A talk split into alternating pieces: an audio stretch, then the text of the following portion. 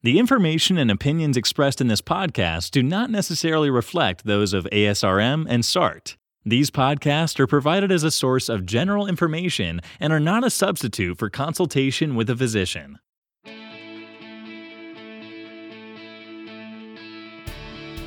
Welcome to SART Fertility Experts, a podcast that brings you discussions on important topics for people trying to build a family.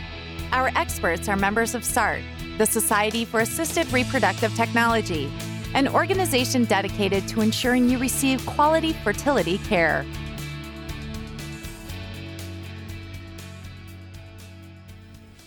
So, um, I'm Dr. Daniel Grow, and I am the uh, division chief and fellowship director at University of Connecticut. And you know, today we have a very special guest, um, Dr. William Gibbons, who is not only was not only my fellowship director um, years ago, but he's had a, an illustrious career in reproductive medicine. I'd like to hit just a few of the highlights of his career. And then he's going to talk to us today about what makes a reproductive endocrinologist and infertility specialist who they are. Um, so, Dr. Gibbons is a professor of OBGYN, the director of reproductive endocrinology and infertility at the Baylor College of Medicine. He's the fellowship director there. He's a former department chair. And he was an early leader in the field of in vitro fertilization. In fact, during his time at, at USC was developed the second IVF program in the United States. And then and then as chair at Eastern Virginia Medical School, set up one of the first PGD programs in the entire world um, to, you know, to prevent um, genetic disease. Um, he's a past president of the American Society of Reproductive Medicine and a associate editor of fertility and sterility. So it's it's really fun to reconnect with you, Dr. Gibbons, and and welcome. Thanks, Dan. I'm delighted to be here today. I appreciate the invitation. Thanks. So let's let's start off right off the top. What is Dr. Gibbons a reproductive endocrinologist? Okay. So I I could I could start with how do you become a reproductive endocrinologist? That's it. So I think that that if you count grade school and, and high school and college, it takes a quarter of a century now to become a reproductive endocrinologist. In fact, my dad asked me if I was ever going to go to work. So maybe I didn't because they say if you enjoy what you're doing, it's not wow, work. that's powerful. But but it means then that beyond beyond college, beyond the four years of medical school, okay, beyond the four years of residency in obstetrics and gynecology, there's another three years of training, of which half of which is devoted to research. And so I think that uh, if we, so it means that we're trying to be, we're trying to train individuals and be trained in the full breadth of the types of diseases that can be that can involve both women themselves or couples who are trying to conceive. Um, and in the training program, uh, as I've indicated, half of it's research. And we think the research is really important for several reasons. One, we have a chance to really work with very talented, you know, PhDs and other researchers in our field. But secondly, I think it's really important that we learn how to ask questions. We learn how we would answer questions. We actually then learn how to evaluate the literature, okay, so that we can understand what is good science and what is good clinical practice and what isn't, so that we can incorporate that into our patient care. It's really fascinating to me and, and a little bit heartwarming actually that that you mentioned research first as a way to increase depth of knowledge in our field. I think that I think that all of us are, are coming to terms on on the process of which we are continuing to be students. Okay? And if we stop being students, then actually we feel we're probably not offering our patients the best care that they can obtain. And so we think the research helps us understand that. It may it may be that many of us may not go you know may not go on to do a lot of research, but we but the fact that we know how to do it and how to interpret it is, is really important and the pace of change of the technological changes is increasing rapidly and so it promotes in each of us the ability to keep up with those changes well i think that we have we have essentially uh, to quote uh, Mason Andrews, the chair at EVMS before I before I joined the department, is it's important that we've regularized this process. That's his term, and the fact that you know that and all and actually all all uh, OB-GYNs do this, but specifically we have a continuing education program that requires us to review the literature to be able to evaluate certain manuscripts that are important, and we have to pass a test of that. So we have regularized a process of which we are trying to maintain our knowledge base in this very complex and increasingly complex area. So thank you. We're going to get back to that a little bit more later, I think. But let's, you know, for our audience, many of the uh, patients out there listening to this are, are wondering what kind of problems does a, a reproductive endocrine physician treat? Well, we're obviously delighted to help couples who are trying to conceive. And it may be that their issues are that they're not ovulating. It may be that there's mild or even more severe male factor. You know, it could it could be that they have pelvic adhesions or endometriosis or anatomic things with the uterus of which the uterine the uterus may be congenitally uh, malformed. It may have they may be developing issues such as uh, structural abnormalities within the inside of the uterus, such as polyps. It could be fibroids, but also we also help we help women who are not ready or not attempting to conceive. And this could be women that are amenorrheic, they've stopped having periods. So we try to determine what are the issues that disrupt the system by which the brain tells the pituitary to tell the ovaries to tell the uterus how to do to function normally. And so we will look at alterations in ovarian function, alterations of adrenal and thyroid function, we'll, we can evaluate the patient has hirsutism and, and, we may treat them for their polycystic ovary disease. We may treat them because many times polycystic ovary disease is just a very, very, very, very, very, very mild form of diabetes, and so we will treat the insulin resistance.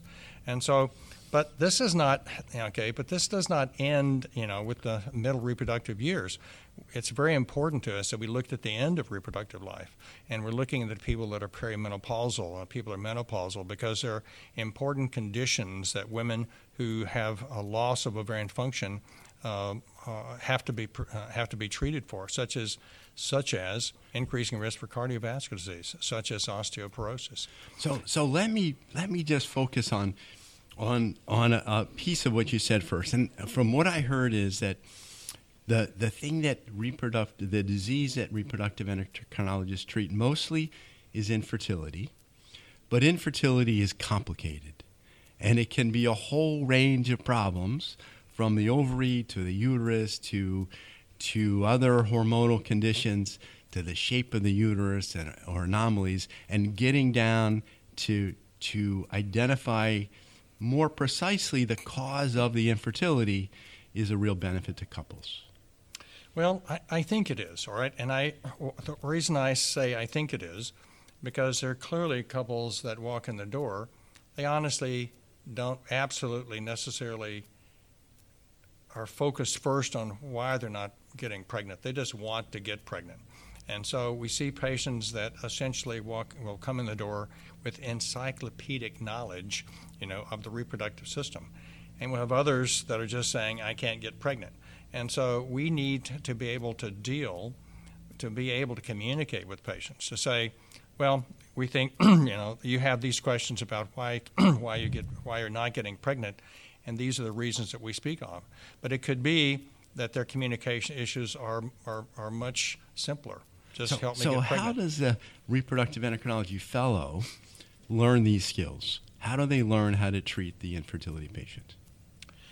And so, if we look at the, you know, if we look at the reproductive uh, endocrine fellows training, you know, which I've indicated is three years, I think that there are multiple ways. Meaning that one of the things they're doing, in some ways, they're almost an apprentice, and so they're working, you know, you know, at the at the you know, at the theoretical feet of individuals have demonstrated their ability, you know, and their mastery of the type of skills necessary in our field. Secondly, we, you know, we have, and there has to be a certain critical mass to do that. So there has to be a sufficient critical mass of the teachers and mentors to try to make sure that we can uh, instill an interest in our fellows. It is, honestly, as I've been involved, when I say this, it sounds silly, but it is, you know, it is, it is almost a sacred task to be able to participate in the career growth of, of young people. And so we take so it's taken very seriously. Um, but in addition, we have didactics. Okay, we you know, so essentially there's lectures that the, the fellows provide. There's lectures that we provide at a very multidisciplinary multidisciplinary approach to try to introduce patients uh, and trainees to the into the concept. And actually, I can't say how thankful I am that uh, that couples that come to see us seem to be very willing to participate in the process of which by which we help them, and the fact that we sometimes have uh, other young people working with us. So that was a mouthful. And it was excellent, actually, in terms of the rigors of the training. You, I, you know, I know from talking to many patients and talking to many OBGYN physicians that there's a feeling that the REI physician um, mostly does in vitro fertilization. And, um, and in vitro fertilization, you know, has been a, a tremendous um, help to the infertile couple. And is it is it true that the only folks who really do who practice um, reproductive who practice IVF are REI physicians? Pretty much. I think that you know. I think that you actually tie to another subject. I, I believe that that yes, for the uh, the vast majority, maybe more than ninety five percent of, physicians who are involved in in vitro fertilization have had REI training. There are a few people that have been grandfathered and and whatever. But but important to that is one of the things that makes me so proud of the American Society of Reproductive Medicine and the Society for Assisted Reproduction. I mean, um, the while while there is federal law uh, mandating that we report our IVF results annually, okay, when I look at what uh, SART has done, SART produces validational clinics. SART allows clinics that are underperforming you know, they will allow help to try to go in to improve the nature. So I, am proud. I don't think there's another professional organization that provides learning, validation, education, and, continu- you know, and continuing med- medical education and non-medical education from the full, whether, whether it be nurses, whether it be uh, reproductive biologists, PhDs, etc. So I'm very proud of what SART does because to me it is – one of the most involved professional organizations that I know anything about. But but we, you know, we, you've indicated.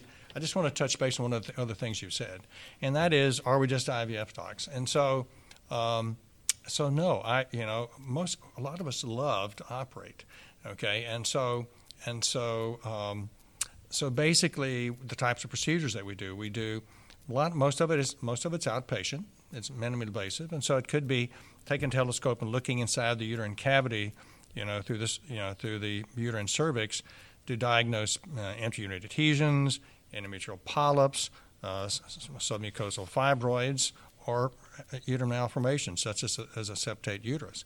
But also, we do laparoscopy. At laparoscopy, we treat pelvic adhesions, we treat endometriosis, you know, we remove fibroids, and so um, and so it is. So it is. I think that you know, as I've said, we're trying to practice the breadth of reproductive surgery. Now, I would, as an aside, as an aside um, it may be that our focus many times gets pointed, pushed more toward uh, assisted reproduction.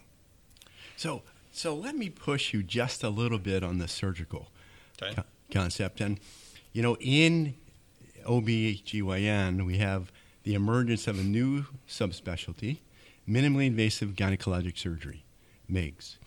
And, and those folks spend a couple of extra years of training also post their fellowship and do surgery. Are there conditions for which a reproductive endocrine doc receives more training than the MIGS physicians? That's a great question uh, because I because I because I, I think that we have seen uh, in in my hospital that there are more and more cases uh, that are going to the minimally invasive surgeons and less so to reproductive endocrine because they're upstream from some of the referral patterns. But I think that it, it, it gets to one of the questions you had discussed with me a few days ago is how do we define the difference between REI and other OB-GYNs? And I think part of it is focus. Okay, part of it is the fact that we are trying to understand the pathophysiology and we're trying to correct uh, the surgical, you know, through surgery, surgery to produce an environment that increases the likelihood of conception. I find that so there's no question that there are types of minimally invasive surgery, such as the laparoscopic assisted uh, hysterectomy. But I think that I think that many of us sort of focus. I would say the difference may be focus, uh, that we are trying to focus on uh, on specific areas, and so so there's probably so there's probably uh, well there is there's surgical procedures that we let that we think the MIS people are better at doing but we feel that there's still an important an important area for us. And I think it'll be interesting to see how, you know what type of pattern occurs occurs over the next decade. So the so the focus of the REI physician, um, just to reiterate, uh, hysteroscopy and optimization of the uterus for pregnancy. Correct. And, and that would be that would be um, the, a, a real significant focus of the REI physician. Very true, and I think that, and so and, and so we then you know check our work, okay, meaning that if we if there is some type of surgical repair involved, we're then going to follow up to make sure that we're satisfied with that, and and, and that's one of the other things we ask about some of the exciting places, you know that um, reproductive endocrine and infertility is going. It involves our our increased interest and knowledge base on what, re- what can result in implantation. What are the issues involved in development of the uterus, and how do we do that to increase the likelihood that a fertilized egg is going to implant? And so we think in some ways that helps direct our surgery. So, uh, so that we are looking for the type, how do we produce the, the best nest, okay, so to speak. So we've covered a lot of ground, and we've talked about the journey that an individual has to go through after their OBGYN residency to become an REI physician.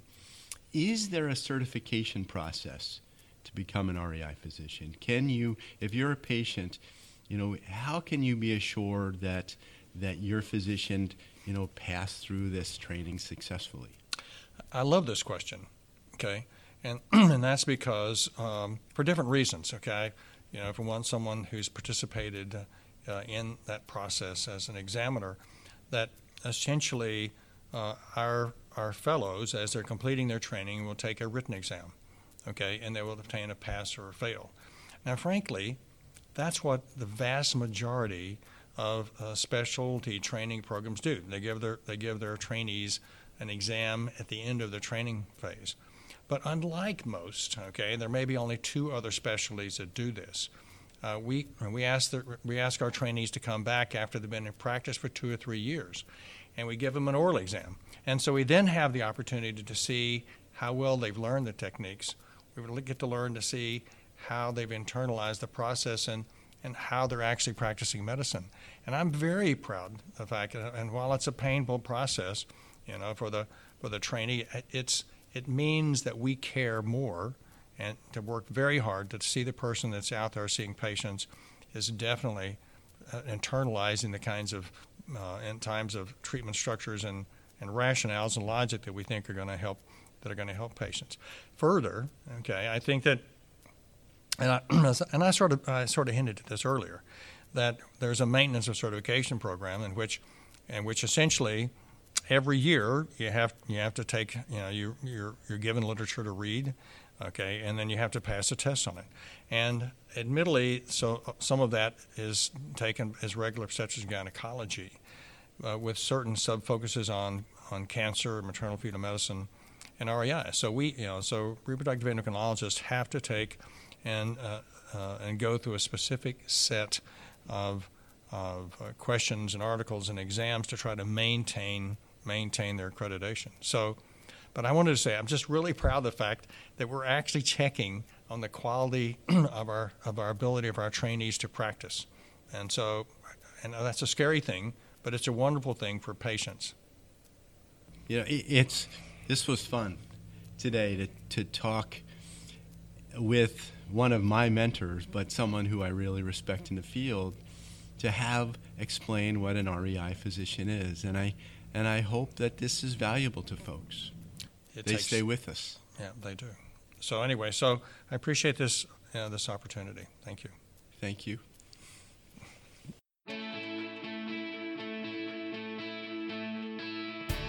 Thank you for listening to SART Fertility Experts, your resource for information on IVF. If you found this podcast useful, please like us on your favorite social media platform and tell your friends about us. For more family building resources, visit www.sart.org slash patient dash information or www.reproductivefacts.org